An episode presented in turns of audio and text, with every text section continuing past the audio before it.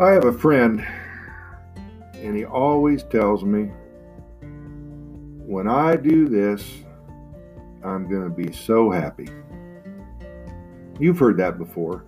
Hey, when I get that new job, man, my life's going to be perfect. Hey, when I get that new car, man, I'm going to feel good. You know what?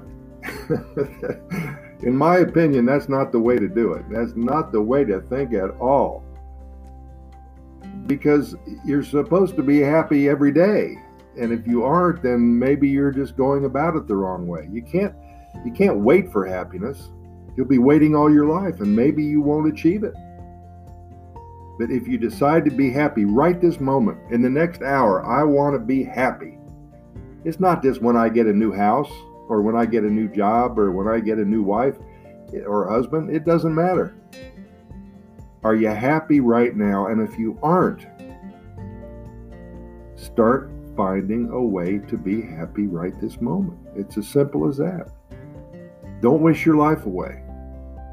You know, I think that's why we run into so much trouble with depression and just even light forms of depression, just having a down day or, oh, I've had a bad day. I, don't know what's wrong with me. Just not feeling good about yourself and always comparing oneself with others and all these people on TV, these superstars and millions of dollars in the bank and driving the brand new cars and the beautiful wives and the handsome husbands and everything's perfect. You know that's not true. That's not a real life.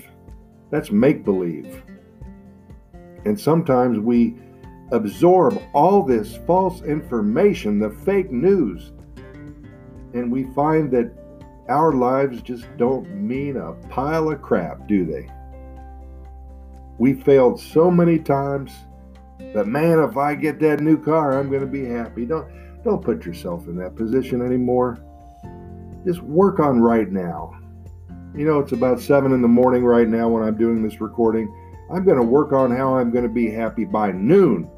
And then at noon, it starts over well, what can I do to be happy by three o'clock in the afternoon? if it's having a cup of coffee with a friend or, or just uh, watching a TV show that makes me laugh, you know, or calling an old friend that you haven't talked to for a year and a half.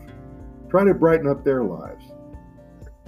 So again, you know, this isn't professional advice, but I think it's common sense. I'm a pragmatic person. Just trying to help out a little bit, that's all compartmentalize your happiness two or three hours at a time. Thanks for listening.